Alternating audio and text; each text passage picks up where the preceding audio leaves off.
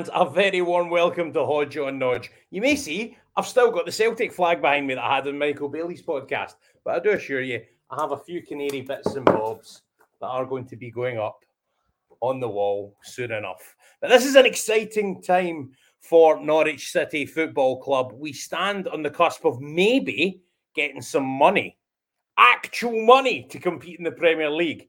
How good is that?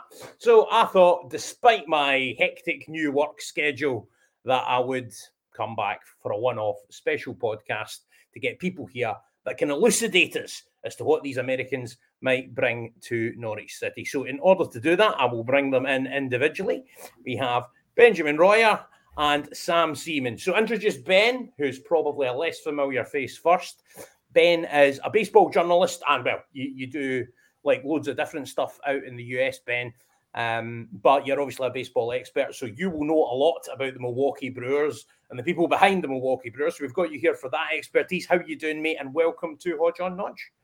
Thank you, Hodge. Uh, I'm very excited to be here to talk about Norwich. Um, you know, supporter since 2017, and uh, I mean, I've, I've seen the rise, and now I'm seeing a little bit of the fall. But hopefully, this investment helps helps us out into the future. Yes, it does. Hopefully, it gets rid of the yo-yo club. And Sam Seaman, mate, me and you have been on a few podcasts together, but never with you officially as an accredited, striped up professional journalist, mate. Congratulations on the Pink'Un for signing you and on you for getting the job, mate. How are you finding it in the, the nitty gritty of the journalistic coalface, mate?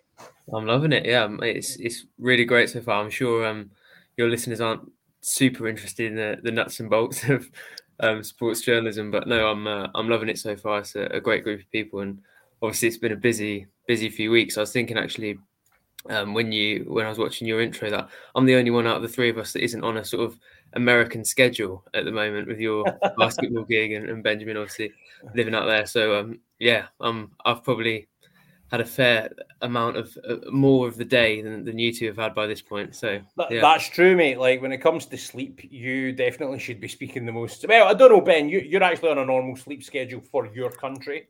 So if anyone's going to be talking utter drivel in this podcast, it's without doubt going to be me. Now, uh, it's good to see plenty of people are already joining the stream. Um, and anyone who's listening back in the podcast, really grateful for you guys as well. Because um, anyone that shares it and lets people know that we are live once again and we are doing an episode. I do appreciate. I'm trusting that you boys, as I requested off here, have both put the tweet out on your feeds. And anyone who is listening out, if you could um, make sure and get like a tweet out or share it on whatever platform you're listening on, then I would be grateful because that is why we do this thing.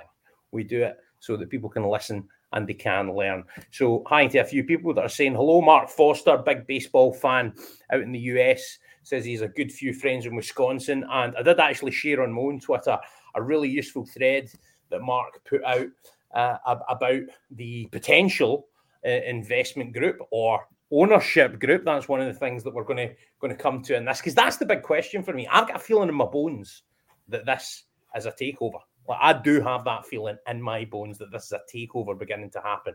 I have nothing, I've not been putting out feelers to substantiate that because, to be honest, with my day job, I'm too busy right now to undertake any sort of put your head down a rabbit hole type journalistic assignments. But that's why I brought this guy, um, Sam, with us to hopefully shed some light on that. Hello to Zukar Spacehead, Tom Colton, anyone else who has said hello.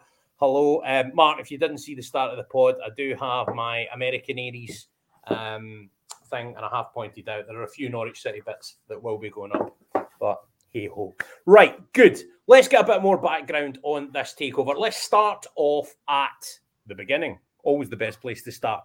Sam, the story broke uh, from you guys in the Pink'Un. Absolutely brilliant scoop. Friend of the podcast, friend of the Norwich City fan community, Connor Southwell, um, who, along with the help of you and the, the rest of the team there, managed to break what's a pretty massive story. And what I love about it is at the end of a season where we felt nothing but dejection after dejection from match day to match day, from just every paltry performance, and basically putting the white flag up from from very on early on in the season in many ways.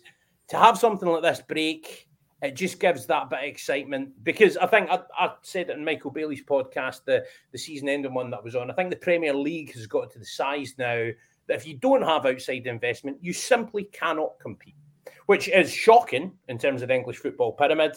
I think it's got grave consequences for, for the rest of English football. But that's not what we're interested in. What we're interested in is the fact that Norwich City may be sitting on the cusp of some investment, and as I speculatively and sensationalistly suggest, a takeover. But Sam, let's start at the beginning. What was the story? How did it break? How did you guys manage to find this out? And how what, what stages is everything at as as you best understand it at the moment? Yeah, so Thursday night we uh, we became sort of aware that it, it might be a, a, thing. Obviously, checked it and, and, did a bit more background research into the uh, the situation on Friday, and a big part of that for us was a fantastic picture that Paul Chesterton took for Focus Images. Um, we we we found that image, and actually, once we had one name um, for for the investors, we it was then quite easy to find on the Milwaukee Brewers the names of all of the on their website the names of pretty much everyone that was in that photo. Um, so yeah, that photo was a is a key sort of piece of evidence, and mm-hmm. probably we wouldn't be where we are now if they hadn't been in the director's box for that that Tottenham game. Um, so yeah, we obviously broke that story. I think it was around three o'clock on Friday afternoon, um, and the situation, as we understand it, is that yeah, this this group of people are looking at investment in, in, in Norwich City, and they're in pretty advanced talks. Um, it hasn't been confirmed to us whether that's what Stuart Webber was referring to when he said there would be some. I think it was exciting and surprising news. Was the quote? I don't um, think the club's confirming very much to you guys at the moment. that's a, another topic for another day. But um, yeah, we we haven't had that confirmed. But I think there are a lot of people drawing that conclusion that this might have been what he was referring to. Um, and yeah, obviously it was a, a group of uh, remember as many names as I can. Uh, Mark Attanasio, uh, Richard Ressler, um, two of, of Mark's sons, and then I think there were three other associates um, that are involved with the Brewers that were there um, for that that Tottenham game. And, and, yeah, as I said, we we understand they are looking at investment in Norwich City, and um, yeah, it looks to be in a, a pretty advanced stage, but we'll we'll see. And okay, it, I find it I find it so interesting. Um, you know that Stuart video, it was so polarizing to the Norwich City supporter base. Okay, the video comes out, and then there's that little tiny bit of excitement that we see, which is there's some exciting news, and then everyone's scouring to find that news, and then we get it, and it's. Yeah. And you were saying earlier, Haji, it's like we had that such a low of a season, such a, a miserable drift towards the end of the Premier League run and then we have this little glimmer of hope and now we're sort of seeing that turn into you know possible investment.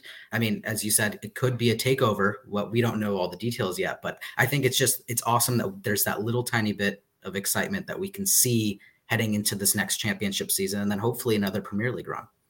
Yeah um by the way just as we're, we're going live right now steve cooper has just completed a fantastic managerial job getting Nottingham Forest back in the Premier League. Quite glad we're not going to be able to have to, to, to play them next season um, because Steve Cooper, good friend of Stuart Webber's, by the way, uh, has done a job there. Uh, and if Nottingham Forest dispense with him, and if something goes wrong with Dean Smith, maybe he could end up at Norwich City. Who knows the way that the cookie will crumble?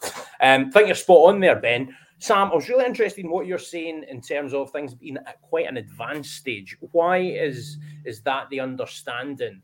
Um, and what what is the latest understanding with regards to takeover investment? How it's going to look?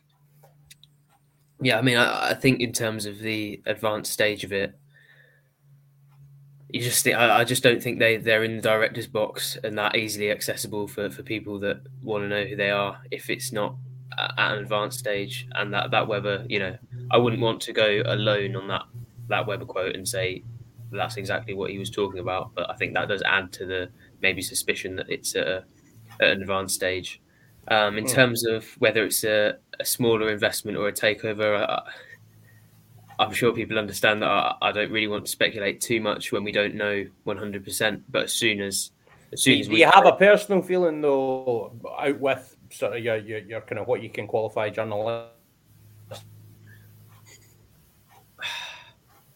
my opinion is it, it, it's a, a very wealthy individual with a a huge baseball team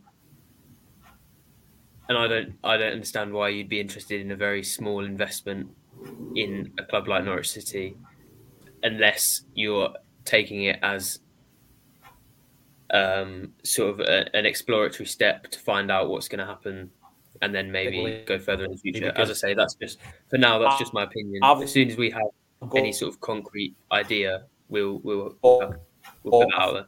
Feeling personally things I think we're struggling a bit with audio here. Yeah, um, I'll just add on to what you just said, though, Sam. Um, part of it is they sent out this big group to Carrow Road, and I think that's a big, big idea too.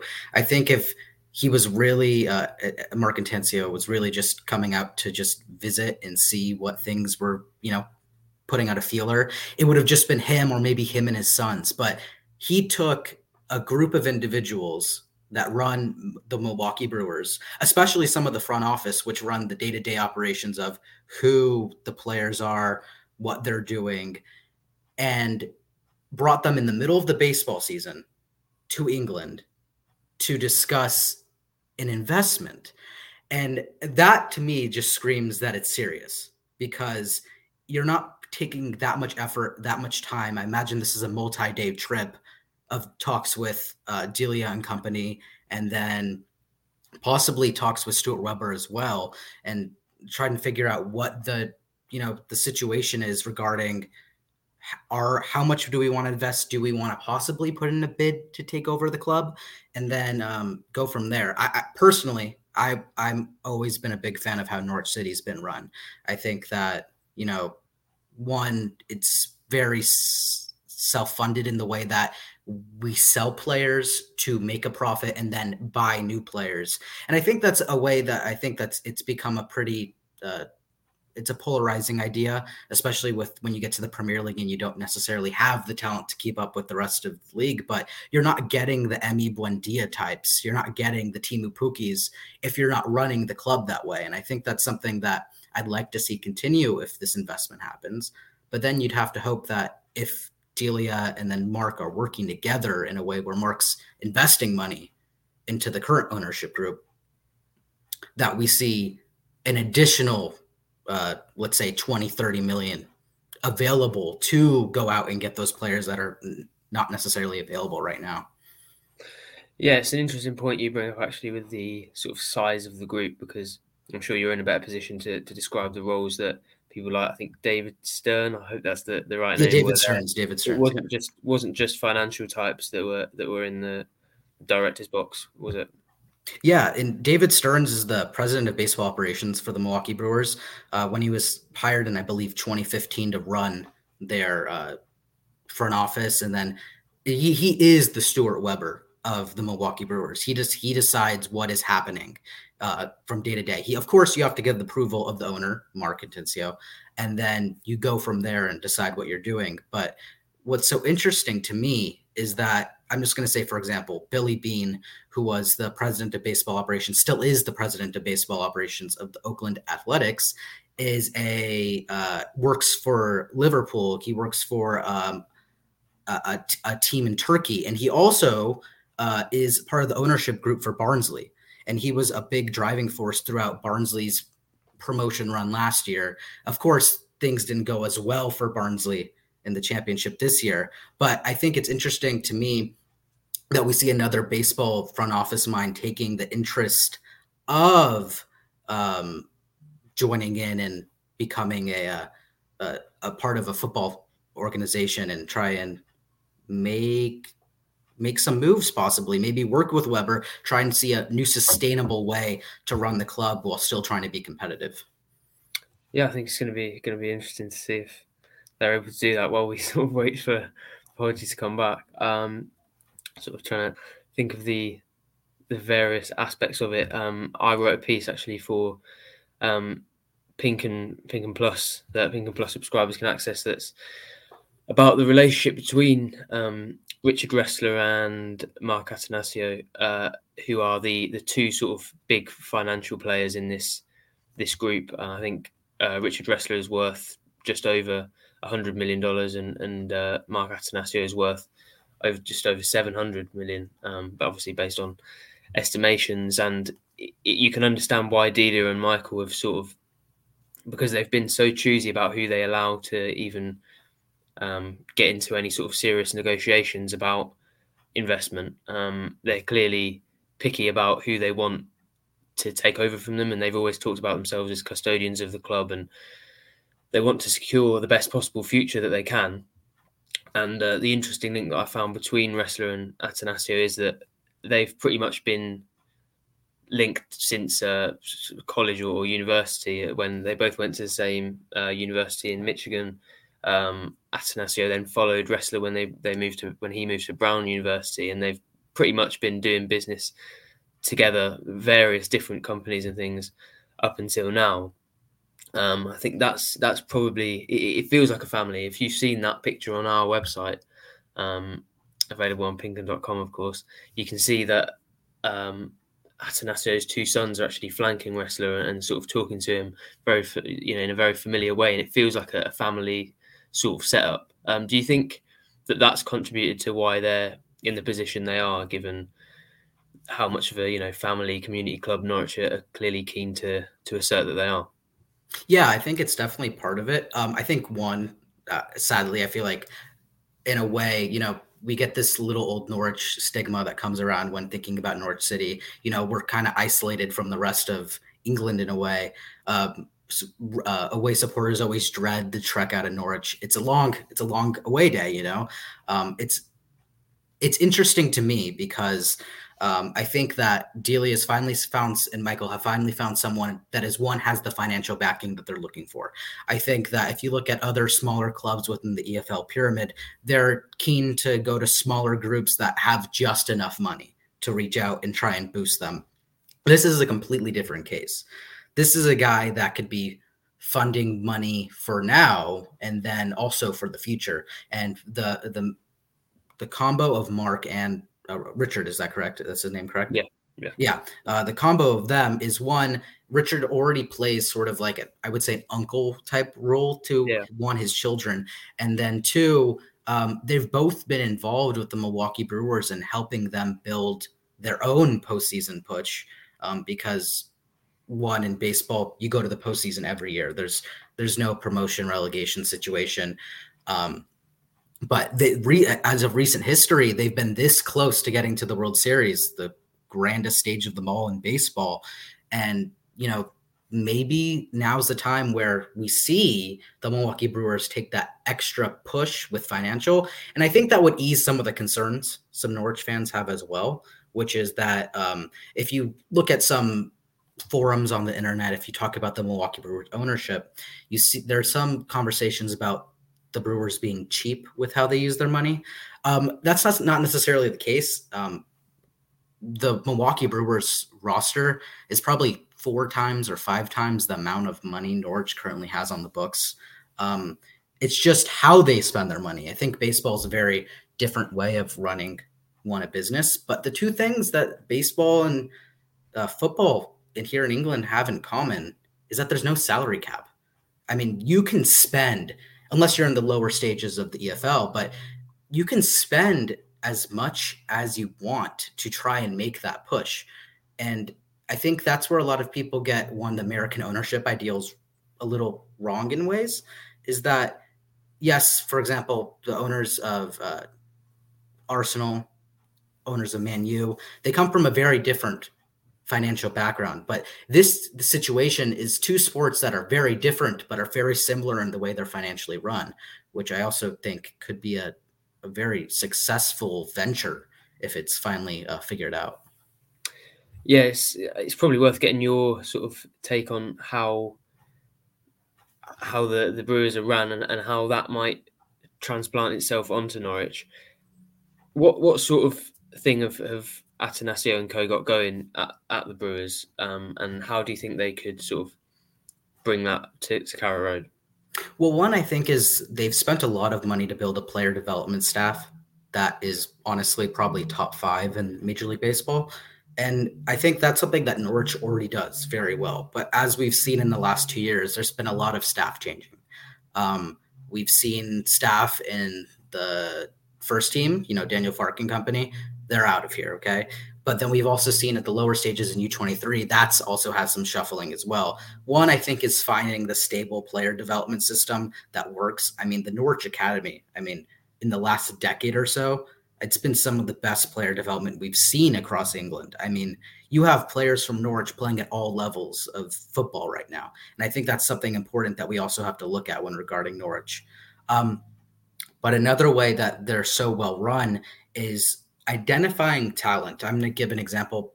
Most English people will not know who this is, but his name is Christian Yelich. Okay. Uh, a lower financial team in them in Major League Baseball, the Miami Marlins, were looking to trade Yelich and the Brewers traded for him, um, transfer for if you if you if you would say, and they were able to get a package that really wasn't shelling out that much. It was honestly kind of a fleece of a deal, and then Yelich went and had a major uh, a most valuable player season, the highest honor you can get in the league, and then they extended him for 10 years, almost 10 years.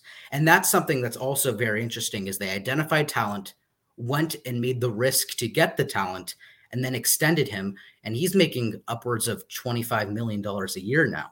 And I think that just shows that once they find the talent that they're looking for, they're willing to shell out the money for it. And I think that's something that we've been lacking at Norwich lately is we have the talent. We've had the James Maddison, we've had the Jamal Lewis, we've had the Emi Buendia but are we going to be able to hold on to them? Are we going to be able to answer their financial questions? I mean, we were able to see Aston Villa, even though Jack Grealish no longer is at Aston Villa, but they were able to keep him for a championship season. They were able to keep him to stay in the Premier League. And that's something that I think Norwich is going to be is going to have to be able to do in this next uh next bit to try and uh close the gap between being between 19th and 24th in England and getting to that 10th through 17 in England where you're safe from being relegated.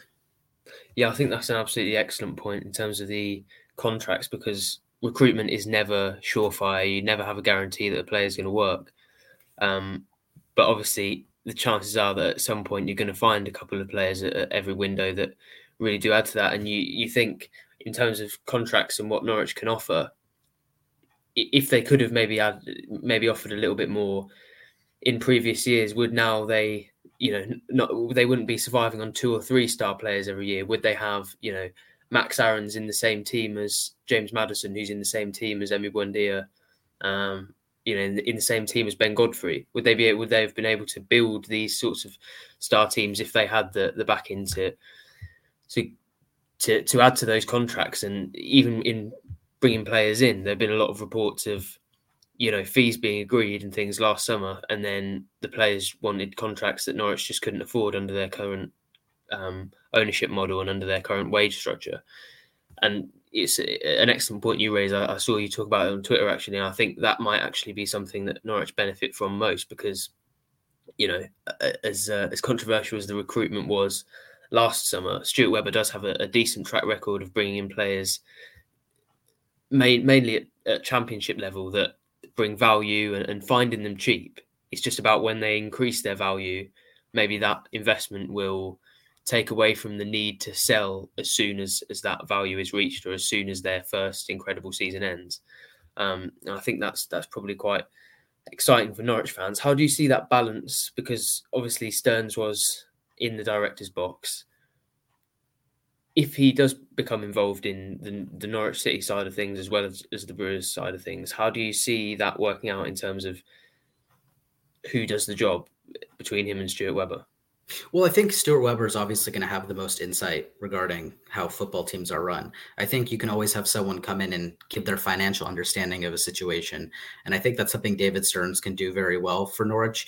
Is one, they're good. Both of them, I would say, are great at identifying talent. Okay.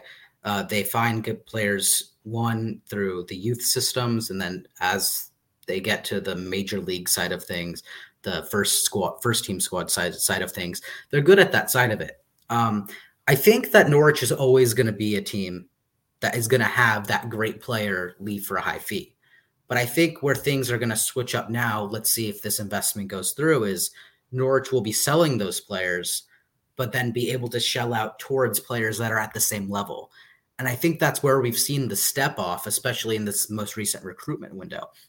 I'm a big fan of Josh Sargent. Okay. One, I'm an American. One, I have red hair. I mean, when he signed, I put on my Norwich kit and immediately took a photo like he did in in his original. I was out of this world excited for Josh Sargent, but I would be the first to admit that he was not ready for Premier League football. I mean, he still has the rawness that, you know, a youth player still holds, but he has the other attributes that can help build a championship squad.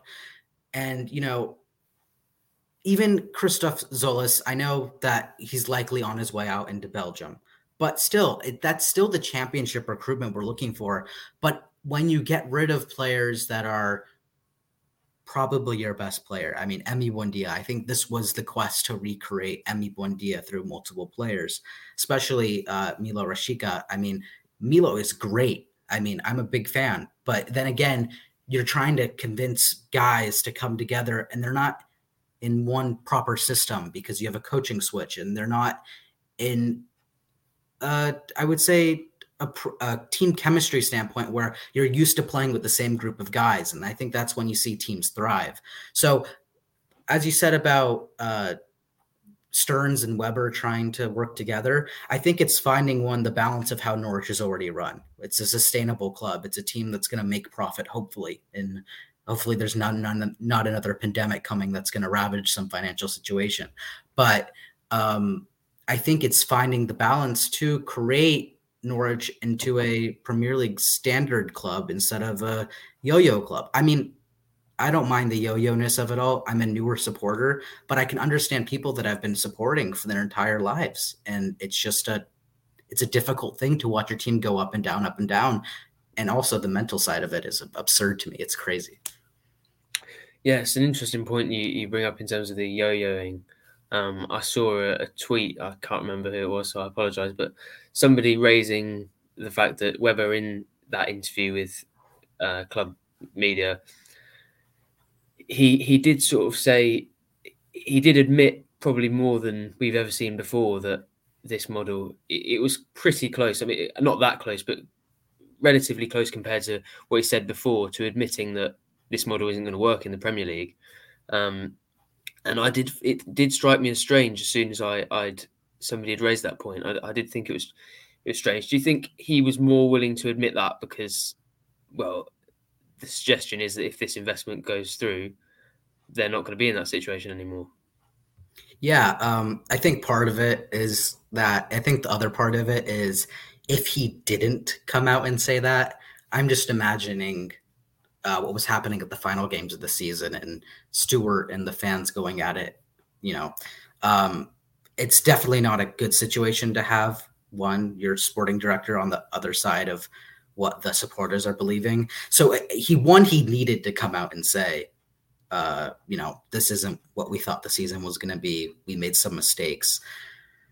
But then there's the other side of it is he has a righteousness aspect to him, which is I know that I'm right but I don't want to admit it. And I think part of me says, you know, he knows that the way he's running the club right now, the way Delia and Mike are able to fund the club is yo yo up and down.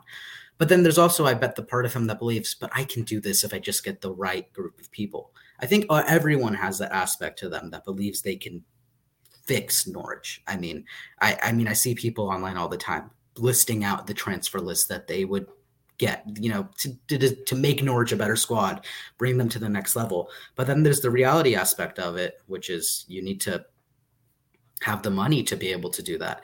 I think Webber is upset that the season went the way it is, but he's also of the belief that he can fix it again, which I'm not so sure is the case. We'll have to see what happens with recruitment. Yeah, I mean, it's a, another discussion, really, but in terms of the, the, recruitment, I'm sure we'll be talking a lot about the recruitment in the coming weeks. But we've also seen behind the scenes quite a lot of in and out, and um, you know, people have started to, to raise an eyebrow at the the number of sort of backroom staff that have now been moving on. Are the the brewers the sorts of you know the, the, the people looking at investing? Are they the sorts of people that are going to value stability and bringing in the right people, and in the same way that they do with the players? Um, do you see them bringing in the people that they want and then tying them down and, and wanting that stability for a long a long time?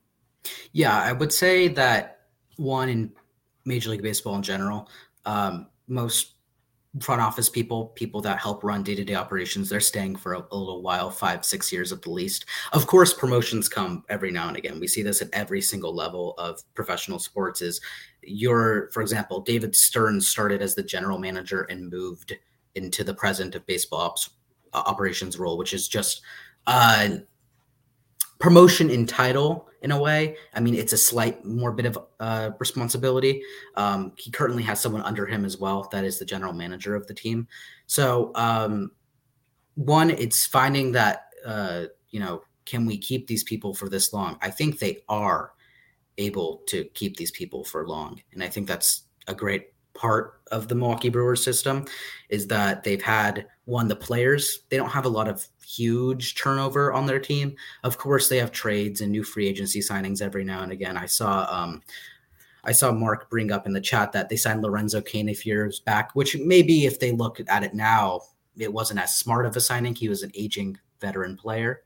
But um you know it's a it's figuring out um do you, you want to have the same people making decisions over time because that's when you find that you're making the right decisions is because if you keep on having new people enter the fray that's when you're going to have a, struggle to help build a team and we see that with some teams in major league baseball is when you've had new ownership switches within a decade you don't find as much success because there's not the same stability and I think that's something Norwich needs. I mean, I was personally a little upset to see how much backroom staff was leaving.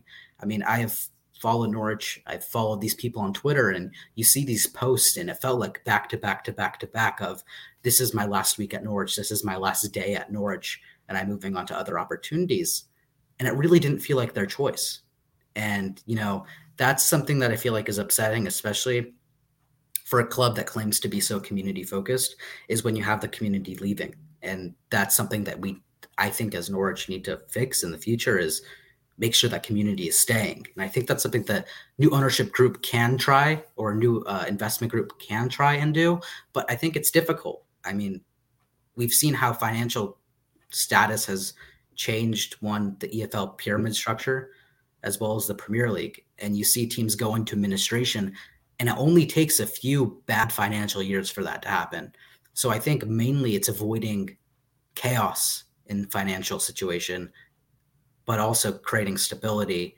And I think that's with year to year having these people stay in the roles is something that that can definitely help. Yeah, I think that community aspect is is another thing that Delia and, and Michael Wynn Jones would have been looking at when they were sort of um, doing their, their due diligence on these this potential investment group um, and I'm sure that that will be important to them. A question that I've had a, a couple of people ask, uh, and I, I, will I'll go back to Hodgie in a minute.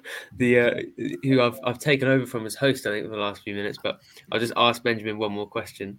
Um, a question I've been asked quite a lot, or I've seen people asking, sort of hypothetically, or just putting out into the universe, is is why Norwich? Yeah, and you know that's a really good question. Um, I think this is the same question that we could ask the American investors who stepped into Ipswich. You know, why Ipswich? I think they see one, the success of being in the Premier League is pretty exciting. I think that's something that, um, even if it's a one year situation, it's a lot of money. I mean, just thinking about it from, from a financial perspective, you could be in deficit one year in the Premier League, you're making profit hypothetically, if you're not spending out outwards to help the team in that year. Hope the hope is you get the money and then go and help the team because I mean that, that's the whole idea of going to the Premier League is that you you want to stay in the Premier League. But I think one the thing is is I think Delia and Michael um I think they were actively trying to search for someone. And I think they probably had some outside help trying to identify possible investors. So I think this is an effort that was probably a multi month process of getting done. I mean, you have to plan so far in advance to have someone fly out to Norwich, a group of people all on the same schedule flying out to Norwich. And like I said, in the middle of a baseball season. It wasn't like it was the off season. It was the middle of the baseball season, all of them, and that shows the seriousness seriousness one of the situation, and as well, I think the want to be part of Norwich, and I think Delia and Michael probably do a very good job of selling the idea of the family community, the youthfulness of Norwich. It's not a difficult sell. No, hey, that's a good point, right? I mean, they were able to sell me to support the team, so I mean, there's it, go, How it goes that happen, ways. by the way? Because I'm obviously I'm I'm very wary that I might ask questions and go over ground which was covered during my absence, as I did the sort of device equivalent of trains, planes, and automobiles. Um, but yeah, like, how did you become a Norwich fan, man? So it was in 20s, late 2016 or early 2017. Um, I would have been the first person to say, well, in America we call it soccer, so I'm just going to say soccer here. Um, but oh, we, no. I would have been like, I, I, hate soccer. This is the worst sport. Why would I want to watch people run around 24 seven? And then I said to myself, you know, I want to get into the U.S. men's national team. And you know, this is when we thought we were going to the World Cup. So this is a whole nother situation. So um, you know, I wanted to get into that. And then I asked a friend, I said, Hey, can you please suggest to me possible teams? I don't want to root for a top six team. That's what everyone does. And especially here in the United States, if you're thinking, I, I respect the non-glory hunter bit in you. That's good, man yeah, I mean, who who really wants to root for a Chelsea or Man City? I mean, I have friends that are Arsenal supporters. I mean, it's not as I mean that lately it's not as fun, but I see people complaining about losing one match, and I'm like, we're over here losing every match. I mean, imagine how I'm feeling waking up at 7 a.m. to watch Norwich play. But you know, it's that love for the club I have now. But then I, I he suggested one possibility was West Brom, which were currently in the Premier League at the time. And then the other suggestion was Norwich. And uh, to be honest, I love the color yellow. So I think that's just what it was at the end of the day was I wanted to root for a team that was yellow and green. And at the time, lucky, lucky for me, I don't think I would have stuck through with supporting Norwich because it was a difficult ask for me to wake up. You know, I wake up at 6:30 just so I'm awake to watch the matches. And someone was streaming Chris Goreham's commentary on YouTube and that was all I needed to watch and in, well not even watch just listen and enjoy. And he takes you into Carrow Road. And I think that's what that's what made me a Norwich supporter is one hearing the roar of the crowd that's while he's awesome. commentating. You can hear the chants in the background the entire time. You hear on the ball city and absurd loudness over the radio. And I think that is what kind of connected me to the club and made me love it so much is one just listening to his radio. As, as a commentator myself, man, yeah. I don't know if you know this. I was, yes. Uh, if it was 2017, I was the club commentator for the club TV channel. So as a commentator myself, I love hearing that. I love hearing that it was a commentator that brought you in and made you feel part of it. And Chris Goreham, like Chris Goreham could commentate on Five Live or national stations if he wanted, but he commentates for Norwich City. And again, a bit like local journalists like yourself, Sam said it a million times in this podcast the standard of coverage that Norwich City get from fan channels and, and entities, um, as well as the, the actual established media, uh, is fantastic. And, and Norwich fans should be really grateful for that. I did catch some of the points while I was away, so apologies for the kind of scattergun nature that I'm going to go on here asking questions. But I want to pick up on a few bits that, that, that you guys were saying. I was interested in what you were saying, Ben, about the the, the, kind of disconnect that there's been, but also pointing out where there has been real success in recruitment at the various levels of Norwich City Football Club over the course of Stuart Webber's tenure. Obviously, people are going to fixate on the fact that for both Premier League campaigns, all the excuses were trotted out for the first season financially, but we had a go at it this time, and it was a a ridiculous um, failure recruitment wise. I, I, don't think you could point to one of the signings and, and say that they were like very successful. You could maybe point to one or two and say that they just about got past. Well, if you were planning on competing, I think Rashica is a fantastic signing, but we weren't competing, so it's like if you're not competing and you're not holding it, it's it's a different. Now, th- this is interesting. I had a conversation with one of my pals, uh, give him a shout out just in case, in the off chance that he's listening. Doubt he's listening to an Norwich podcast, but if you're listening, James Bennett, um, I was talking to him and we were we were discussing how if Norwich City had been able to maybe implement what they idealistically were trying to do at the start of the season. Now, I've spoken on on other podcasts and platforms about a lack of alignment in terms of recruitment, playing style, and at the various levels of the football club last season, things just not going with any cohesive plan, or at least it not working that way when it was when it was sort of put out there.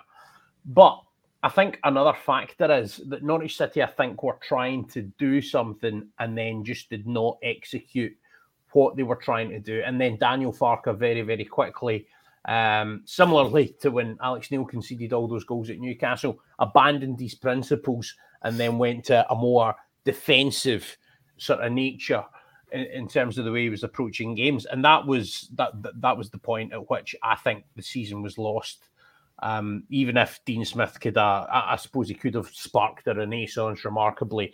But I think it goes to show the paucity of the squad that you've had two separate managers that haven't been able to get a tune out of them, even to to any degree of credibility at Premier League level. But I do agree with you. I think players like Billy Gilmour, whose spell was obviously fairly disastrous, um, Rashica for one, Christos Tzolis, if you don't have the the incident with the penalty hey, kick, maybe. You if he only played in the Bournemouth game and then got injured, we would be claiming he's the greatest player that's ever played for the club, and he just needs that shot to get back in the squad. So it's interesting, but I don't, I don't, I don't want to get too off topic. But I thought that was an interesting point. Um, quite interested because I'm sure a lot, some of our listeners will be US sports fans, and they'll understand the concept of a front office, a president of operations, ownership, and the separation there. Uh, in in English football, I think there has been more of an appreciation of that fact when people look at the the likes of Michael Edwards' role at Liverpool and in their success, Stuart Webber's role obviously at Norwich City, which was was very successful early on and and then has kind of obviously plateaued or yo-yoed. Sorry, David Berman, I know you don't like that turn of phrase, but um, yeah, it's, it's, it's, it's not necessarily. I think his brand, Stuart, the, the Stuart Webber brand, is obviously taken like a, a big impact from the the standard or the or the lack of it that Norwich City managed to reach this season. But when I look at the the delegation that was present, that says to me take over because I don't think that you have members of the operational staff, the front office operational staff there, if it's just going to be an investment. If it's a purely financial transaction, money men are there, uh, or, or, money people, people that are involved in the, the nitty gritty of financial deals, business minded individuals. But if you're thinking of taking it over as a sporting entity and you're thinking about how you're going to administrate a football club from top to bottom and how the the nature of the sporting operation is going to look, not just the ownership, that's why you bring such a big delegation with you. And that is one of the reasons that my spidey senses are telling me this is a takeover. Thoughts, gentlemen? Well, I, I I brought up that point earlier of you know you bring the big group, um, you take them from the middle of the, you take them from the middle of the Major League Baseball season. It wasn't the like spring training, which is the preseason.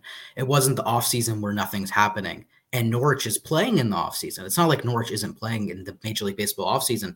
Major League Baseball's offseason is from November to early March. And that is the prime Premier League season. That is when you'd want to visit. That is the most important time to visit. But they're taking guys in the middle of the season and taking them to Norwich.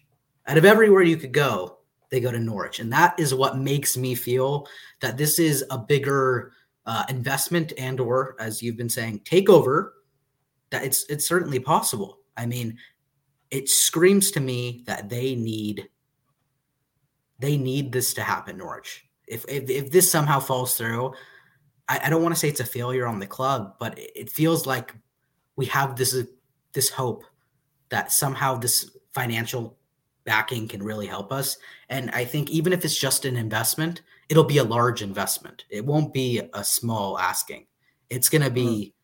it's going to be big things. But also, um, if you want to bring up this comment from Chris Lacey here, uh, you know, giving D- Delia and Michael roles in the club, I think people are a little negative towards Delia and Michael. They've loved the club for way. By the way, I, have got no time for that. See the I appreciate that fans are dissatisfied with the way that the ownership looks and they realise that it places a glass ceiling on the football club.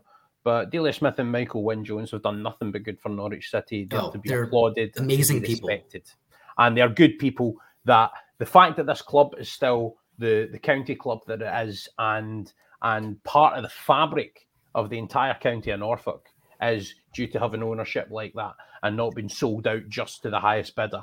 And actually, I think it's a good thing that Delia and Michael and people like Stuart Webber and, and Zoe and stuff are there because I think that what that does is it gives people that know the football club and will ensure that it's not just a case of take the money and, and sort of run. They're going to make sure that this, if it is handed off, whether they're involved or not, it's going to be for the best of the football club. And I think that's that's a very important thing. But any of the negativity towards these people, and let's let's bear in mind these these are people in the in, in, in the twilight of their life, if you like, people that, that that, that don't really deserve to have negativity thrust at them. Um, and I think particularly within, I'm going to sound like the grumpy old man here, within the younger demographic, the, the FIFA generation of Norwich City fans, um, I, I, see a lot of that. I see a lot of that negativity. And I understand your frustration at the glass ceiling, but the glass ceiling is not Delia and Michael's fault. And if anything, they've run the club that well that getting to the Premier League has created aspiration that otherwise Norwich City would not have. So yeah, we ran over there. But I sorry, Ben, I think you were going to come in. Well, I, I think that just one that you know they're it, they're too good of people to get the negativity that they get, and um, we've seen that how one courageous they were for embracing the idea that Daniel Farke from Dortmund 2 could come in and and build this new team from basically scratch. I mean, we saw some of those faces in that first year that were getting some run. And then Webber with taking players from the outskirts of Germany. I mean, we don't get Marco Stiepermann players like we don't get Moritz Leitner. We don't get these guys that Tom Trybull that helped build the original culture that we're currently sitting on with Norwich City, if it's not for their courageousness to want to try something different. And I think that's where they don't get the credit they deserve. I think that I, um, I think the courage though was to actually give Stuart Webber the role as sporting director because what they did is, and and Stuart said this to me himself, that it was the fact they were going to let him do his job. And part of his job was to hire the head coach. However, they, they actually had no say in that, that process other than they will approve Stuart Webber's appointment when it came along. Actually, what happened is they did something very forward thinking. Stuart Weber wasn't the first sporting director in English football, but he was the one that I think brought the role to prominence in, in many ways, that it became more part of because people didn't know who Michael Edwards was for a long, long time. Damien Comolli was the first proper sporting director type in in English football, but and Stuart Webber was at Liverpool when Damien Comolli was at Liverpool. But I think what happened was Stuart Webber was given so much of a free rein and was so much of a, a prominent figurehead that he almost brought the the idea of the role and and and the cognizance of what the, the, the role actually meant and encapsulated, he he brought that to English football and, and made it more prominent. And I think he was probably probably the most prominent of the, the sporting directors that we've seen in English football in many ways in terms of being the figurehead of the club. And particularly during that period where, as you say, he built a squad with um, sort of matchsticks financially and got them to the Premier League. It was remarkable. But again, that doesn't that doesn't come without the, as you say, courageous hiring of Daniel Farke and and all the rest of it. Now, sorry if I'm going over old ground here. Uh, because I realised that you guys chatted in my absence while I was fighting the technical gremlins. Um, Sam, I'm really interested to know in terms of you guys at the Pink'Un, uh, and I think one of the comments well, one of the comments is asking us, "What's that with the blonde highlights?" Um, I'll let you feel that. I'll let you feel that personally. Um, but one of the comments, I'm I'm sorry that I can't see it right now. It, it was asking about how the the it could look with the new ownership and and whether it's going to be built in such a way that it incorporates sort of what the old Norwich City is, or whether it's going to be a, a, a sort of new generation, or or if it's an investment, how that's going to alter the picture and the way that it looks. So, what's your understanding in terms of how far along things are and and what the new shape might look like in, in terms of if and when a takeover gets ratified or approved or investment, whichever of the two? Yeah, well, I think there's two things that are probably important to note in that situation. Is that one, um, and Michael aren't signing off on talks with with a group if they're not happy with their ethics and their values in terms of how they match up with Norwich City and their current model. Delia and Michael have, and the people they've they've trusted to, to work for the football club have put in a lot of work to create the culture that's there now, and I think they're they're proud of it. I think you know obviously things have been difficult um, for a little while, but generally the, the culture for the uh, in the club has been um, pretty good, and, and they're pretty proud of it.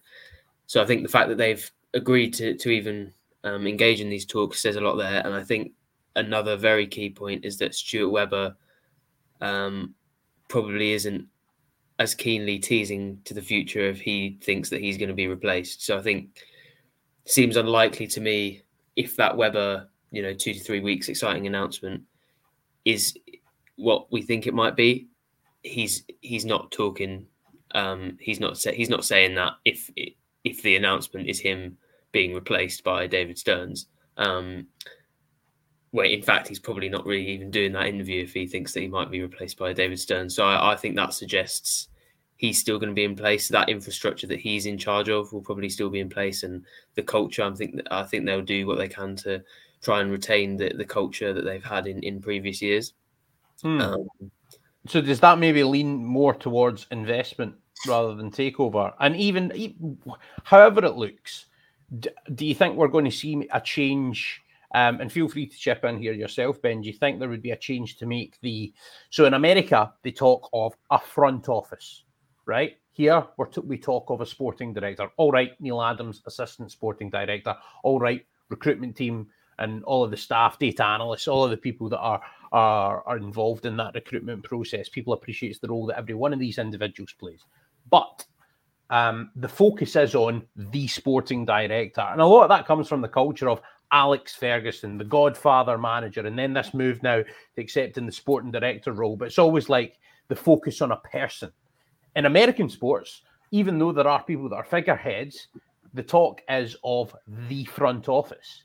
So is there a chance maybe that Norwich City moves towards more of a a, a bigger operation in, in that area of the club, or at least a restructure of how it looks and how it's administrated operationally? Well, I think it's this. If this is as as significant as it could be, there's no way there's no changes, right?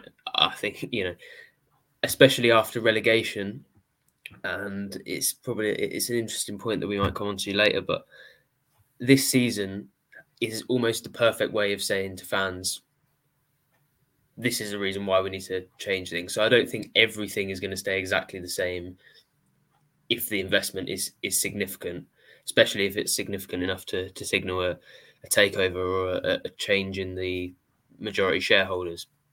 Um, so I, I, don't think it's going to be no changes. I would be surprised, and uh, I'm not saying this isn't going to happen. It's obviously a possibility, but I would be very surprised if we see the words front office on the Norwich City website anytime soon.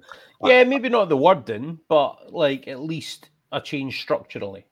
I think it's possible. I, I think these people have, have seen it be successful with the Brewers, and um, it would be strange if they came into a sports club when they've been successful at another one before and didn't look to institute some of the things that they've done at that that previous club.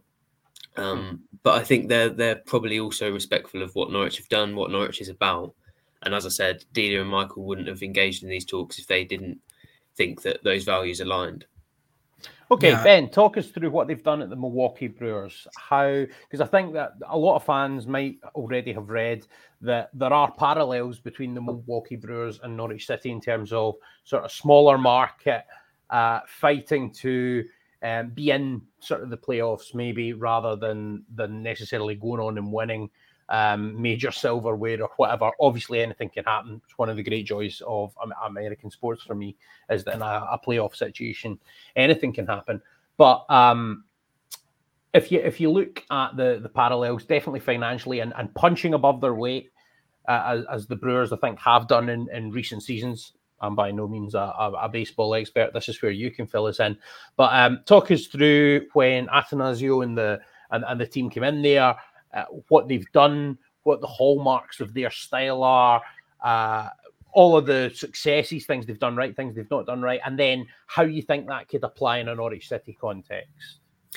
Yeah, um, I think just going off of what Sam said, I think the idea of a front office is certainly interesting.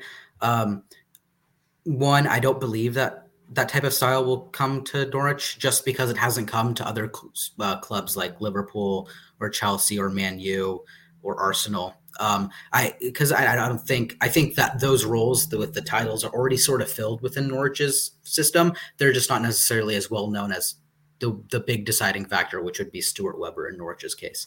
Um, but regarding the Milwaukee Brewers, they're they're currently on a, a nice playoff run. They've made the playoffs in consistent fashion over the past few years.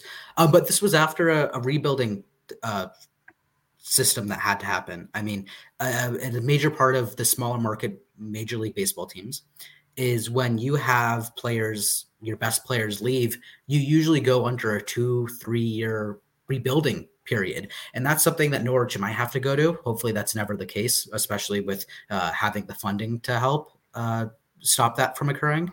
But um, they were able to restructure their team. They've done well in the Major League Baseball draft, is which is where you MLS has a similar thing, which is where the top college players, and in baseball's case, high school players, are drafted to these teams and signed to outrageous signing bonuses. I mean, the top signing bonus this last year was upwards of towards eight million for a high schooler. I mean, it's it's an outrageous way of American sport. I'm sure um, I could ruin my professional sports career if I get that money leaving high school age by how I would have, have wasted it. Yeah, um, it's it's definitely an interesting idea to give so much money to uh, such a young person, but um, they've done well in doing that. They've built a core of starting pitchers. Uh, mainly, I'm going to name two: Corbin Burnes and Brandon Woodruff. They're not necessarily guys that started becoming good at a young age. They've developed their craft in the minor leagues, which is uh, I would say like the U23 structure, the U18 structure of Norwich, and they they became great pitchers and then moved to the first team level at in that Major League Baseball where they've become great. And and then they also have they've built a lineup that had that can compete. That I would say is definitely more of their weak side, the offensive side of the game. Um, but they've definitely built enough to compete year in and year out. And the thing is, is in Major League Baseball, you're competing within a division of five teams. It's not you're not competing against 20 pe- teams all season long. Your goal is to win your division, be first place. That guarantees you a spot in the playoffs. And what they've done as of recent is just enough to finish in that first spot or finish in that second spot, which would maybe get you a wild card spot in the playoffs. Um, so that's something that they do well is they do enough to get over the hump. And I think that's something that they can help Norwich with is doing that extra little bit, get that little bit of oomph to get Norwich over the mountain, over the hill, to competing, to actively maybe winning a game against a top six side. That's something Norwich didn't do this year. I mean, it's something that they have to be able to uh, change to get to that next level. And I think that's something the Just Brewers have done compete, well. Sadly, I mean yeah. that, that's that's basically what we're looking at, and I, I, don't think you can without outside investment anymore. How rich is this guy or this this ownership group? You want to take this, Sam? Yeah, to give you, a, a, I can give you exact well, I say exact, it's obviously estimated and it's not estimated by me, but net worth is uh, estimated to be 700,000, around 700,000, not, mil, not thousand million, uh, 700 million dollars for Mark Attanasio and just over 100 million dollars for um, Richard Ressler, who would be the two main um, sort of finances in in this situation. We talked a little bit about. I know this is a ridiculous thing to say, right? Because I'm sure you could close every food bank in Britain with, with that amount of money, but that's not much. Well, uh, yeah, I think the, in Premier the League terms, the two net worths that I've been contextualizing that for when I've when I've spoken to people about it is Delia Smith's uh, I think is just under 30 million pounds, so about 50 million dollars, maybe. Um, that's a very rough estimate, so don't hold me to it. But let's say Delia is worth around 50, 50 million dollars, and uh, Roman Abramovich is worth 9.8 billion. So that's where that's the situation which they're in. You know, percentage wise, and for, and uh, as a ratio to what Delia is worth, it's a massive, massive improvement but compared to the very top clubs in England, Norwich are still struggling. Um, it's definitely enough for it to be worthwhile, I think, um, and definitely enough for things to change for Norwich. But you know, it's not going to be. We're not going to see a Newcastle style, uh, what people are anticipating of Newcastle, a Man City style surge to the, the top of the Premier League. That's, can, that's I give you a bit of context again? Uh, 320 billion is the the assets of the consortium that bought Newcastle. So there you go. There, there you go. But yeah, I, I, think any, I think as you say, that's a really good way to look at it, Sam, is ratio.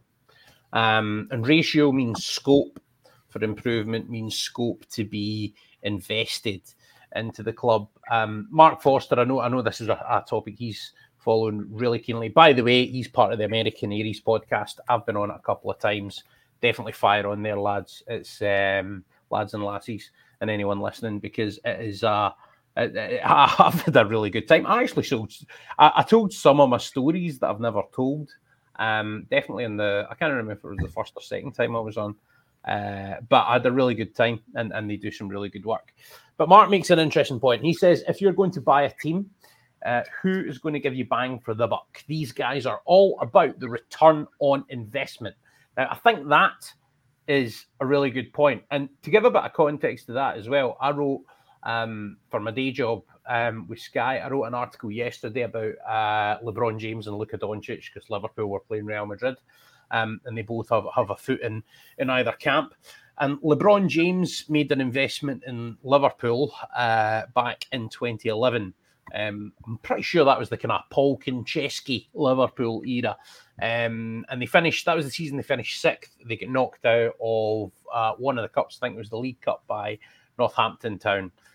His investment in Liverpool, um, which bear in mind, um, the Fenway Sports Group, he, and he's now sort of he increased that investment last year um, and became officially part of the ownership group of of, of Fenway. Um, LeBron James did, and his his investment, which I think was around two million at the time, um, is now worth around, or sorry, four million at the time, is now worth nearly 10 times that, given the success that Liverpool have had. And given how big the Premier League is, given the global entity that it is, it's constantly spreading tentacles around into new territories, into new areas of the globe. I imagine a major point of emphasis with these guys in terms of how they're looking at this is how can we globalize the Canaries as a brand? I know for a fact that that's a topic close to Stuart Webber's heart. Me and him have had a few conversations about that in the past and the importance of it. And I think that this is something that they're looking at as a, I would imagine this ownership group are looking at as, as a key area of interest is, is globe. How can we make this a global entity? And if you could stabilize Norwich City in the Premier League and say you could do something remarkable, get a run to a cup final, um, something like that, then that would be something that would pr- definitely provide some return on investment. It would definitely provide value, which is is, is the key the key factor here. But I think there's a couple of important points to extrapolate out of that sort of diatribe that I've just given you there. One is Fenway Sports Group and ownership groups, right? So, what parallels could we draw between that Liverpool operation and what it might look like with these guys, um, whether it was to be an investment or a takeover or, or however it looks? Um, what parallels can we draw there? And what I mean, I've sort of surmised what I think might be at the forefront of their thinking in terms of if they do want to eventually go ahead with that investment in Norwich City. Um, but what would you guys pick out as, as key areas of focus, maybe that they might be considering when it's a case of do we part with our money or not? And I'm happy for either of you to come in here first, but I want to hear from both of you. Yeah, um, I would start with return on investment. Return on investment would start with investing in the championship and making the Premier League. I mean, that off the bat is return on investment. That is a ton of money that comes into your club just immediate. That is immediate success and immediate money. And that's something that would really help Norwich. But then again, you're talking about brand image. And I think this all starts with the new crest, which I believe launches in the middle of next middle of June. Yep. Um, that is just as important as building the championship squad. It is making sure that everyone knows that is Norwich. That is what Norwich is now. And I'm glad we didn't have a situation like Leeds when they tried to change their crest, which is it's a silly looking badge that the supporters are never going to be involved with. This, though, I do prefer the old badge. I think most Norwich supporters will always prefer the old badge. But it is just a revitalization, a fresh look, a cleaner, technically designed Norwich crest that can help boost brand image into maybe the Americas maybe the rest of Europe for areas that might not know Norwich as well, and maybe make it a destination for football, which I think is ultimately Norwich's goal on the grand stage of things. Hmm. Sam, what's your your thoughts on what they might be considering? Yeah, I think as uh, as depressing an answer as it is for for Norwich fans, I think probably a, a big factor they're considering is where else do you go? You know, um, it's a, a, a bit of a basic point, but you know, you look at with a, a, value of, of seven hundred million dollars, you're not touching the top six. Newcastle have already had enormous investment. Yeah, you're not you're not touching the top fifteen. No. Well, yeah, Probably. that's this is what I mean. Twelve, so, definitely, you can't so, go near with that. So once you've got that, where do you go, right? And then and you're looking at Burnley have recently had investment. Um, uh, you know, there's there's quite a lot. Yeah, there's not many that. options in the table. So, so, you know, that's a point I didn't consider. You know, I'm sure as Norwich fans, we don't want to be sat here saying.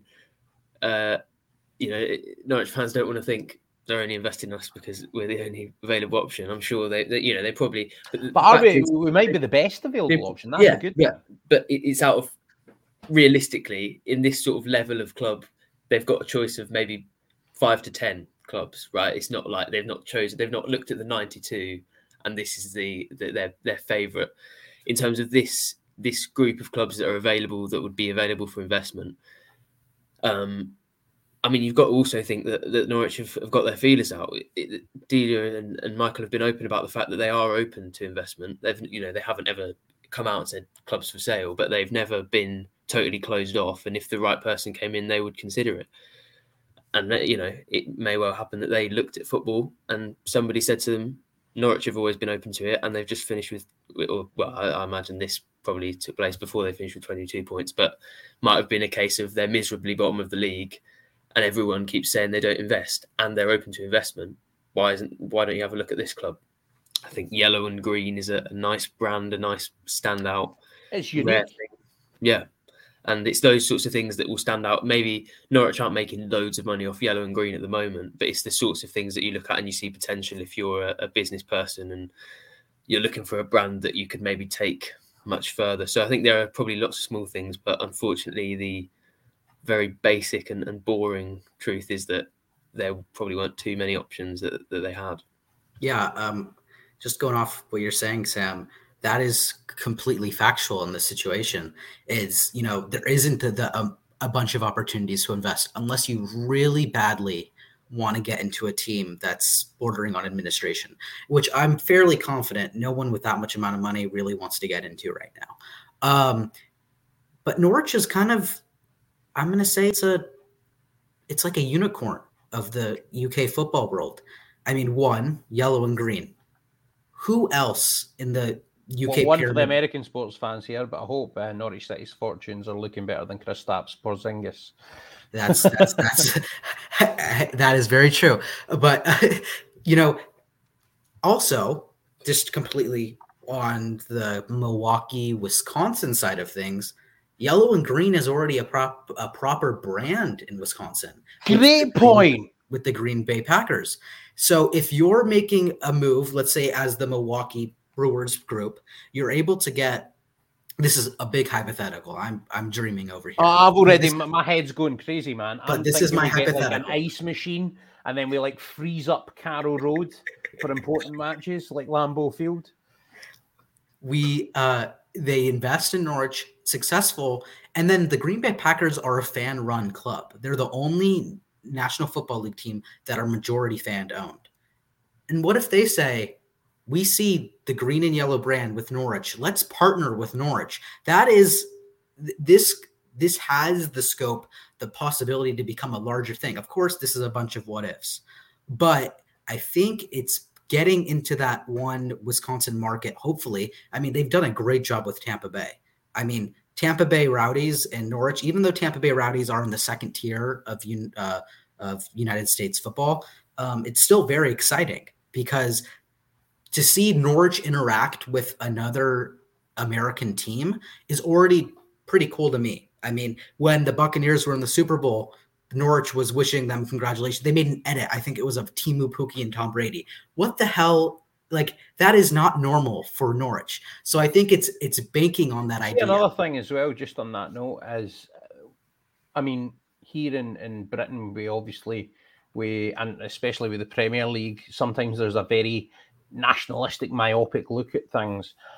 I think the idea that you if you if you can establish Norwich City as a brand in the USA even to start with, then and that Green Bay Packers point's a brilliant one. The Tampa Bay other end of the country, but again, there's there, there's a parallel, there's a link there. If there's a way that you can through various sort of ways of doing it, grow Norwich City. I mean, Ben, off the top of your head, I'm not expecting an exact answer. What's the population of the US? A lot. All right. right. Okay. I'm, I'm gonna I'm gonna look these up and furnish myself with the detail in a minute. But um, I, I think that idea that you, you, if you can establish Norwich City in that market and even get one percent of the population to buy in, that's a huge contribution to to Norwich City and what they can do as a club. And if you just want evidence of what a bit of celebrity gravitas can do, look at Wrexham's Twitter following since Ryan Reynolds and Rob McElhenney took over. You know, like they've now got interest from all over the globe. I'm not suggesting we get Brad Pitt in as part of the as part of the ownership group, but I think growing Norwich City in that new territory, I think that's a natural step for the club. Because as much as Man United have had their problems off the field and Ed Woodward's spell in charge of things wasn't good there, in terms of globalizing Manchester United as a brand, they are a behemoth. They make a colossal amount of money every year, much more than any of the other giant clubs, just by virtue of his commercial know know-how and, and what he was able to build there from that standpoint. If Norwich City can even do bits of these things, then that's going to make a massive difference to the football club. Not saying that you can do it as a self funded club, but with investment plus what you could build upon on top of that investment. And there have been a few questions about whether we could get US sponsorship deals and things through that. All of that stuff, even if it's not part of the original package, your scope to then do commercial deals in the United States and in other territories becomes much greater. So that's one of the things that for me makes this so exciting that, that this news, this potential that, that, that we have for investment. Fair play to Mark Foster, who literally got the population bang on off the top of his head 330 million. Yes, good work, Mark. Um, so let's get three million. Uh, by the way, I have to say, uh, Mark is kind of unofficially producing this show because he's coming in with comments that are all giving me good bases to go from questions. And if I do another pod, mate, um, definitely going to have you on it. No question about that. Um, so we were asking earlier on about Stuart Webber and how he might fit into the group of things. And uh, Mark Foster, you're going to be all over the screen. In fact, yeah, you're even crushing the bottom half of Sam's face. See if you can peek above the comments, Sam. If you can, there we go. Right when Attanasio. By the way, what's what's the exact pronunciation, Ben? I believe it's just Attanasio. That's Attanasio, what I right? I'm just double checking that there's no. It's it's, no... it's a New York name. It's very Bronx Italian roots. Does he talk like that? How does he talk? I, am honestly unsure. He does. He does. Uh, Mark in that thread Mark posted. He, there's a video of him talking on their TV broadcast. He's a very open owner with his community, which also helps. That's very in keeping with the Norwich brand as well. But when Attanasio came to the Brewers, Mark Foster's writing, he inherited the GM, which Webber's role, Doug Melvin, and kept him in that role for 10 plus years. And Melvin is still now with the Brewers as a senior special advisor, despite overtures from elsewhere. So I think that probably gives you a bit of an answer to that question uh, in, in terms of Webber will still be involved in, in some way if that's what all parties agree that they that they want to do. So I think that's um, a good fact. And then to pick up on something else Mark said, which just not to put a timeline on it, but could be exciting. When he bought the Brewers, the news leaked in mid September and the agreement was completed about two weeks later. Now, you reckon that things are fairly advanced, Sam? How advanced? It'll be within a fortnight of major money going into Norwich City? Yeah, yeah. I mean, it's a bit of a gamble for me to guess that specifically. Um, yeah, I'd say not too far away, but no, you're pressing me there a bit, Hodgie, unfortunately. No, that's all right, mate. I just wanted to put you in the spot because hey, I got the feeling it's coming. Something to, to say is that Norwich have clearly um, they're very keen to just get it done. I don't think they want all this drawn out. You're seeing it with Derby quite a lot in terms of so much. This is happening. This is happening. Now it's not happening. I don't think they want any of that. I think ideally they would have just announced. By the way, if you want an example of why Delia and Michael again should be given credit, just look at what Mel Morris, who's a guy that loves Derby County, how badly he's got it wrong for his club. He's he's caused them to get relegated by over egging the pudding and having too much of a go at getting to the Premier League and then not getting there. So that's evidence of why having a club that's prudently run is is a good thing. Um, look, Travis has a question. I'm going to come in with plenty of fan questions now. Time for Sam to do his peaking act again, if you can be bothered. Um, how much do they typically invest each year with the Brewers roster? Luke asks. He says, I doubt it's going to be making huge differences to our transfer budget, but maybe we won't, won't miss out on players like Kristoffer Ajer next time. He, of course, went to Brentford last summer when Norwich were definitely, definitely interested in him. Um, I'm not sure necessarily what swung Ayer. It could have been money, could have been other things. Uh, I imagine it was money. Um, Sam, you're usually quite connected to the transfer stuff. Um, mm-hmm. You get any input on that just quickly? On Ajer? On, on Ajer? Yeah. Do you, I, do I don't think, I think it was a fee situation. I don't think they wanted to pay the fee that that Brentford there we go. See, uh, this is this is Fabrizio Romano, by the way, um, of, of, of, NCFC. Um, but Ben, can, yeah, how much do they typically invest? Sorry, I can give some insight on this one. Yeah.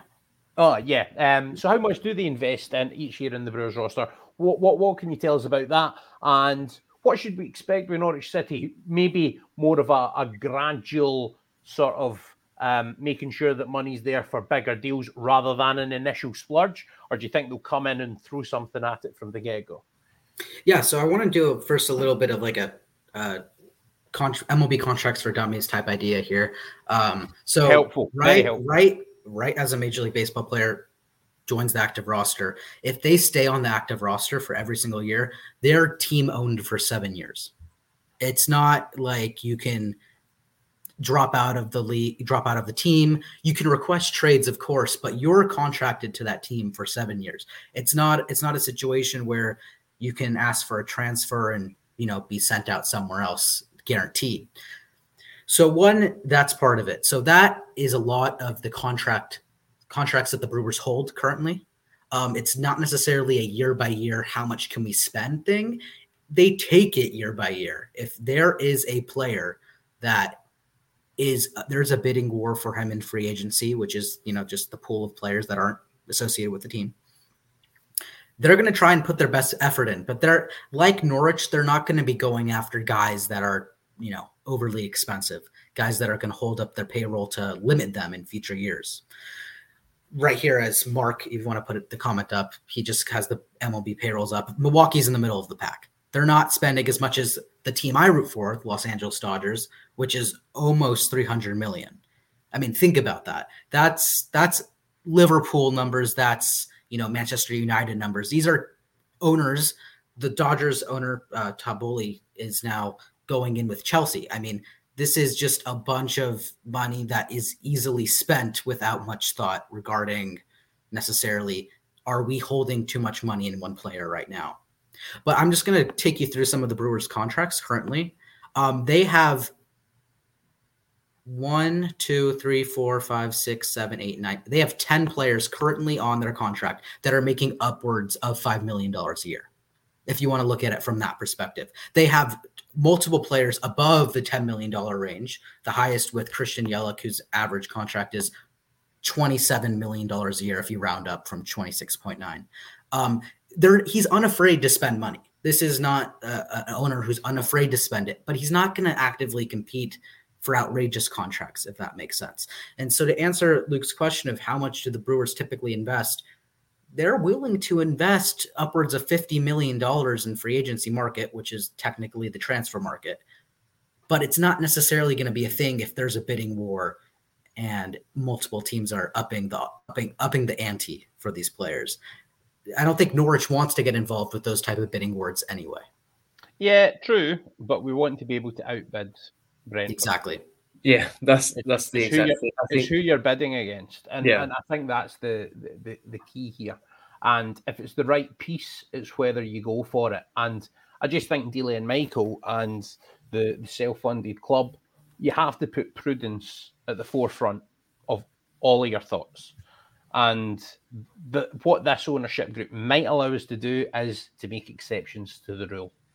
So um, I think Emi Buendia wanted to go anyway, but say you had that conversation that was had with him where it was agreed to sell him at the end of the season. What if the conversation instead is, look, Emi, at the end of this season, as long as we go up, we're going to double your wage, or we're going to treble your wage, or Well, Or here you we go. see- Yeah, exactly. Yeah. We'll double your wage and we'll go get pieces to compete. We'll go It's get not- pieces to yeah. compete. And as well as that, if it doesn't work, we'll put in a relegation release clause for whatever amount to allow you to go. Well, say the amount you went for, for example. And that I think is a way that Norwich City could potentially look at things now. It creates a step up in terms of how we can look at these negotiations. And you're not constantly going to be looking at getting like that the hardest. I mean, you're still going to be looking to get valuable for money as, as, as much as possible, but you're not going to be looking to nail down like the cheapest possible deal and pluck diamonds from the, the far flung areas of Uzbekistan to make your team compete in the Premier League. You're going to try and get, yes, value players and players like the Teemu Pukki signing, um, stuff like that. But also, if you see a player that you really like, that you think he could be the difference, like an Ajer maybe this season, not saying that he would have made a difference, it was forward areas we needed more. But you can maybe look at these things and then go, yeah, do you know what? Let's go for that. And I think that is one of the real, real positives that I've got in my head regarding all of this. Um, want to come back to a comment Neil, Neil Luther made um, quite early on in the stream, and that says no mention of the Norwich City takeover in the mainstream media yet, and I, I don't think I've seen anything. Definitely nothing prominent, think I've particularly. I've seen something from BBC. Um, and What, what did that say, Sam? it's pretty much just crediting our- your our story. Yeah. Uh, Yeah. Well, I wouldn't, I wouldn't use the, that that term, um, but um, no, they yeah, they pretty much just said this is the thing according to the Pink'Un, um, and I think there was an ITV Anglia uh, thing that sort of put in a bit of their own input. But no Sky Sports, no no sort No, of no, no. international Yeah. I on it. suppose. Yeah, I suppose you have to consider Champions League final, night playoff final. Um, Yeah, yeah. I think there's been a lot in the news agenda, but I think something like this. I mean, I think size of club comes into it as well. yeah, if there's a rumor of a takeover at uh, one of the top 12 to 15 clubs, I think they've got a reporter standing outside getting wet in the rain, regardless. Um, I think Norwich City. I think I think partly based on the season we've had, all of the the, the national media sticking the boot in and us then basically vindicating uh, their statements about us not competing. Uh, I think that that's part of the reason that it's not been there, and I think they're probably just waiting for the next major development in the story. And well, I, think, um, I think part of it's the word takeover is not being used and um, well, yeah, the word, inve- uh, the word investment is is like oh they're just shelling in a bunch a little bit of money. It's not necessarily, but I think also some credit to the the Pink'Un is that local journalism is what feeds the uh, the mainstream media's access. Speaking the two local journals here, go champion, exactly. eat the drum, boys. And without without the scoops that, for example, that Connor helped the Pink'Un get is that th- those mainstream media scoops don't occur. So this is credit to you guys at the Pink'Un is that you guys have the scoop and you guys are the ones putting together the pieces in it. And the mainstream media is wait I, I, I believe you're right is waiting for the next step. I mean uh, is this actually going to occur?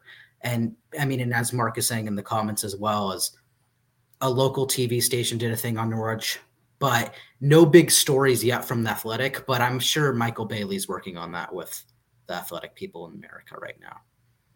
Yeah, that's going to must be an interesting um, aspect of, of Michael's new job is that he can get involved um, with the guys over there.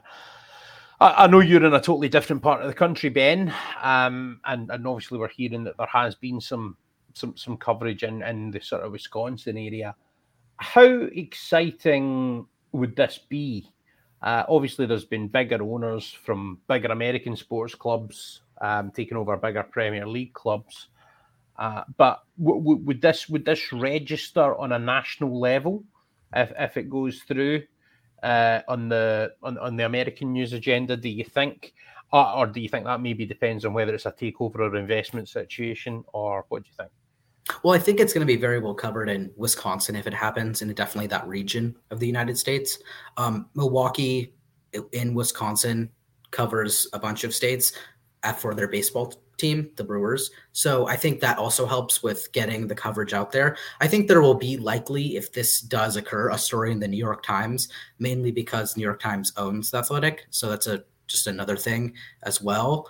Um, but um, I think for me as an American Norwich supporter, one, I've seen a bunch of excitement in the Mary, American Canaries Facebook group um, that Mark is also a part of. I mean, everyone is excited with the idea of this. Um, I was telling Sam before we started talking on the on the podcast today that when I woke up and saw Milwaukee Brewers in a tweet, an article from the Pink, I was I was excited and confused and it woke me up immediately as I woke up. It was like, what the hell am I reading? This it was wonderful news to me.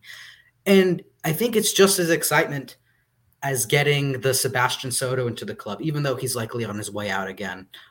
But the Josh Sargent, I mean, if Josh Sargent kicks on in the championship, that's a bunch of Norwich new Norwich fans watching because people will watch yeah. Norwich matches just for Josh Sargent. And then also with Jonathan Tomkinson in the U23 team, I mean, the sky's the limit for him, in my opinion. He's got a lot of loads of potential, a big guy, a big force, and a big center back that can really be part of Norwich's next crop of academy products to make the big step, along with Rowe and um, Springett. Fair point. Fair point. Tony Springett. Um, that's that's definitely one to be to be quite popular about. Let's speak about your transfer tentacles, and it's slightly off topic of the general pod, Sam. Um, Joe Rothwell, what, what, do we know about that? I can't really uh, update that too much. There's obviously a, a report from the Herald saying that uh, Norwich are interested. A few sort of similar level clubs, I think Rangers um, also interested, and I'm trying to think of any the, Scottish the, people watching this are going. Norwich and Rangers are nowhere near the same size. um, yeah, no, okay, not saying size of you know financially. Terms, I, I, I, get they, what you mean. They yeah. will compete. They will compete for similar players. I think that's that's fair to say. Uh, yeah. Fulham and um, the other Bournemouth, I think, were also linked. Um, also, some quotes from Tony Mowbray, who is leaving Blackburn at the same time as Rothwell, but obviously has been his his manager and seemed very convinced that he'll play at Premier League level and that he's a Premier League. I've, I've commentated in a lot of Blackburn games in the last two years, and Rothwell has always stood out as a midfield dynamo, a great player, kind of not as um, robust in build, but reminds me of Bradley Johnson quite a bit. And that he's a, a player that likes to carry the ball through midfield, likes to get into the box and, and sort of make chances, score goals, um, and left footed. So um, I think, and, and and that is the if you were looking for a kind of, he's kind of like I would say that like maybe minus the muscle and the heft, um, Bradley Johnson type player. And I've loved Rothwell. In every Blackburn game I've been commentating recently, um, well, I say recently, but within the last couple of years, he has stood out with his energy, his industry, and his enterprise. And it's exactly the kind of signing I think Norwich City should be making. So I'm hoping that that one is true and that it may well come off. Yeah, I mean, we'll have it covered. Pinkun.com. Yes, yes, yes, yes. I'm going to give you guys a chance to do uh, a plug, some fun stuff uh, for us before we go. Luke Travis, which Norwich City player would be the best baseball player? How how uh, can you say how can you say anything other than goalkeepers? I mean, it's pretty no. Well, right. Well, um, now I don't know. I'm no good in my baseball positions. Is shortstop the one with a glove? So everyone has a glove on the field. Um, right. So who, who's the one that stands behind the batter? Is that shortstop? The, that's the catcher. That's the catcher. Right. Okay. Yeah. It's pretty. Um, it's the, it's a it's a perfect name for the position because they're the one actively catch trying to catch the ball in every single play. Right. So catcher is automatically the goalkeeper. Let's say that. Right. Even though obviously hand-eye coordination is the name of the game. Um, but if we're thinking a baseball player, let's say hitter. Let's say like in terms of how they can hit the ball. Who who do you think would be best? Or, or, or just take the question th- in, in, the spirit it's intended. Look, I'd say, I'd say Hanley. I mean, just in terms of, I think most likely to have the biggest arms, also probably quickest to mm-hmm. get round. I don't know baseball very well, but I presume in a hitting role, you need to be quick to, to get round. Also, big arms, as as as I said. No. Yeah, Look, um, Luke, Luke has a, a great point, point here. By the way, he says, "Don't Cubans love baseball? Yeah, uh, must be decent." Cuba is Cuba's national sport is baseball. So um, I think Onel probably is very good at baseball. But I'm going to go with uh, a little off pick. A few years back, when Norwich um, went to Tampa Bay for their little uh, was it a mid-season thing? I can't even remember at this point.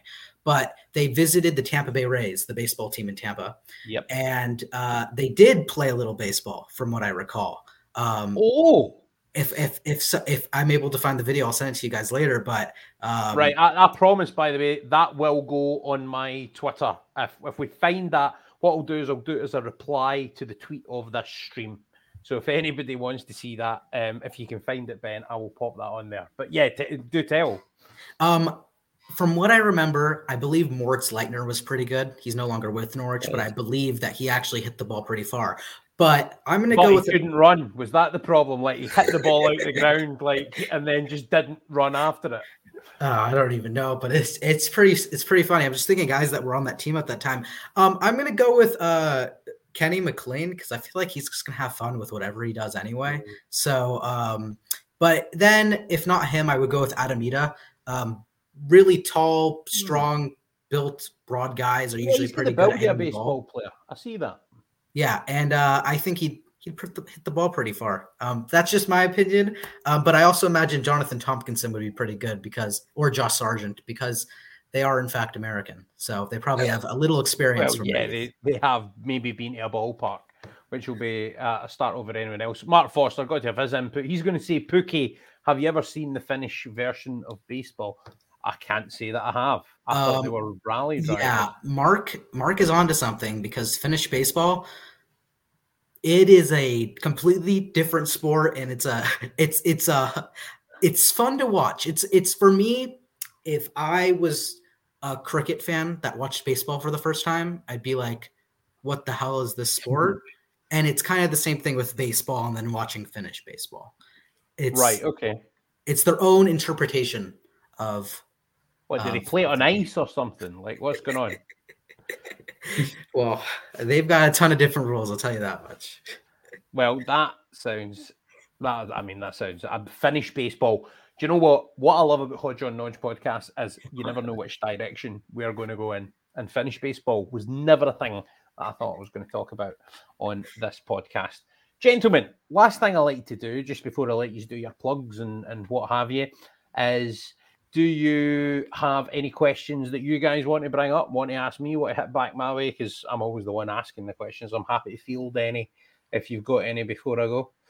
Well, I'll start with you, Hodge, here with uh, who do you have in game seven tonight?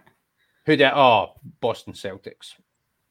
Yeah, I, the Boston I'll, Celtics. I'll, I'll, go the opposite of you. I, I'm feeling Jimmy Butler again. I think he's gonna. I think he's got it. I he's he's got the star potential that he's always carried his career, and I think he's going to bring them to the finals. Which I think he's already had his game. Forty-seven points in Game Six was amazing, but um, Jayson Tatum's going to do it tonight. And do you know a lot of it will depend on who's there. I think the Heat could well do it if Tyler Herro's there because um, they really miss his scoring punch from yeah, the bench. Need, you, you need your best players healthy when you get that far in.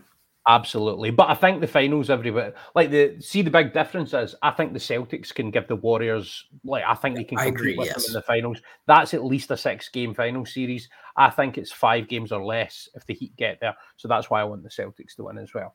Um, but yes, right, okay. I fielded a basketball question. Sam, you got anything for me? I don't know. It feels a bit like a, a, job interview getting asked this at the end. I should have prepared something like "What's it like to work for Hodgie the Hack?" But uh, no, I don't really, don't really have. Oh, I do have a Pepsi Max can that I'm going to throw about everywhere, but no, I don't really have. um Other caffeinated beverages are available. so so true. Um, yeah, no, but uh, no, it's been great. Thank you for, for having me on.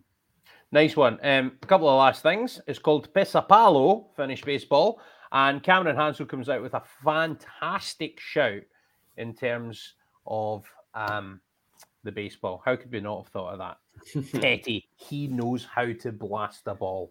Fantastic stuff. Um, gentlemen, tell everyone involved whereabouts they can find you guys um, if they want to. I'll let you go first, Ben. Uh, you guys can find me on Instagram, Twitter at the Ben Royer.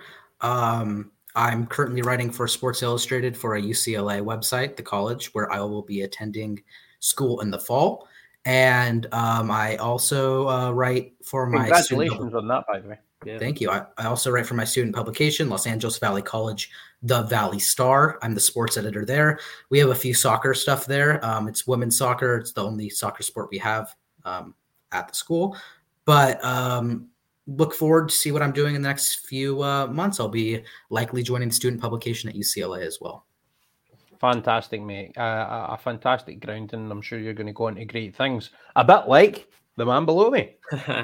Thank you so much. Yeah, um, I mean, we all the the news stuff and the you know the basic lines are on pinkun.com to to keep up to date with all this um, investment stuff. But we've done me and my colleagues have done a lot of sort of deeper research and, and some deeper pieces about what it might look like if if that investment does go through and that's all available on the the Pink'Un Plus app. I think if you go on the pinkun.com, if you go on pinkun.com, there's a little Pink'Un Plus tab that you can go to. Other than that, buy the Eastern Daily Press, buy the Norwich Evening News. Um, we're everywhere. So, yeah.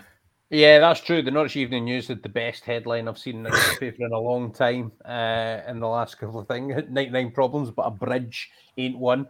Proper good local news story, something to do with a bridge, and um, just uh, using some Jay Z inspiration for the headline there. And who says Norfolk's stuck in the dark ages? Eh? Very good contemporary reference, if you ask me. Um, thanks for listening, everyone. As my wee blurb says, you can, of course, subscribe to Hodgie the Hack on YouTube. That's my branding on all the social media. You can find me on Instagram, Twitter, and I do have a Hodgie the Hack Facebook page. If you could follow all of those, then I would be really grateful. If you have enjoyed the podcast today, if you could share the stream on whichever one of the social media you want, then I keep clapping my hands. That never sounds good. Um, then I would really much appreciate it. And you can also, if you prefer your, your podcasts in audio format, find Hodge on Nodge on your favorite podcast player. Uh, and again, if you like that, please do subscribe and um, give us a wee rating on there if you fancy it. Sorry it's taken so long, by the way, to do one of these, but do you know what? I didn't really want to talk about Norwich City for three months. Who can blame me? I did the occasional Twitter space, and they will be a thing again as well. But um, if there's another major development in this story, and when it comes to transfer time, I really do like doing the podcasts where we find out about new players because that's that's obviously really exciting when we get them. Um, so I will make sure and do a few of those. Um, the nature of the beast, though, is just that my day job is very busy at the moment. But I'm very, very grateful for my loyal fans. The numbers have been fantastic um, on the stream um, and on the podcast whenever I do get around to posting them. So I'm very, very grateful for that. And who knows, we might have a Norwich City team that's some money to spend this summer next time I do one of these. Here's hoping anyway. Thank you very much to the gentlemen. Cheers, Ben. Cheers, Sam. And thank you to you are allowed to say cheers back, by the way. Cheers. Thank you so much, Hodgie. I appreciate cheers. being on here so much. You're my favorite. Oh, yeah, friend. yeah, yeah. I'm such a philanthropist. I love giving back. um, and thank you to all of you guys out there who have watched and listened on the Ball City.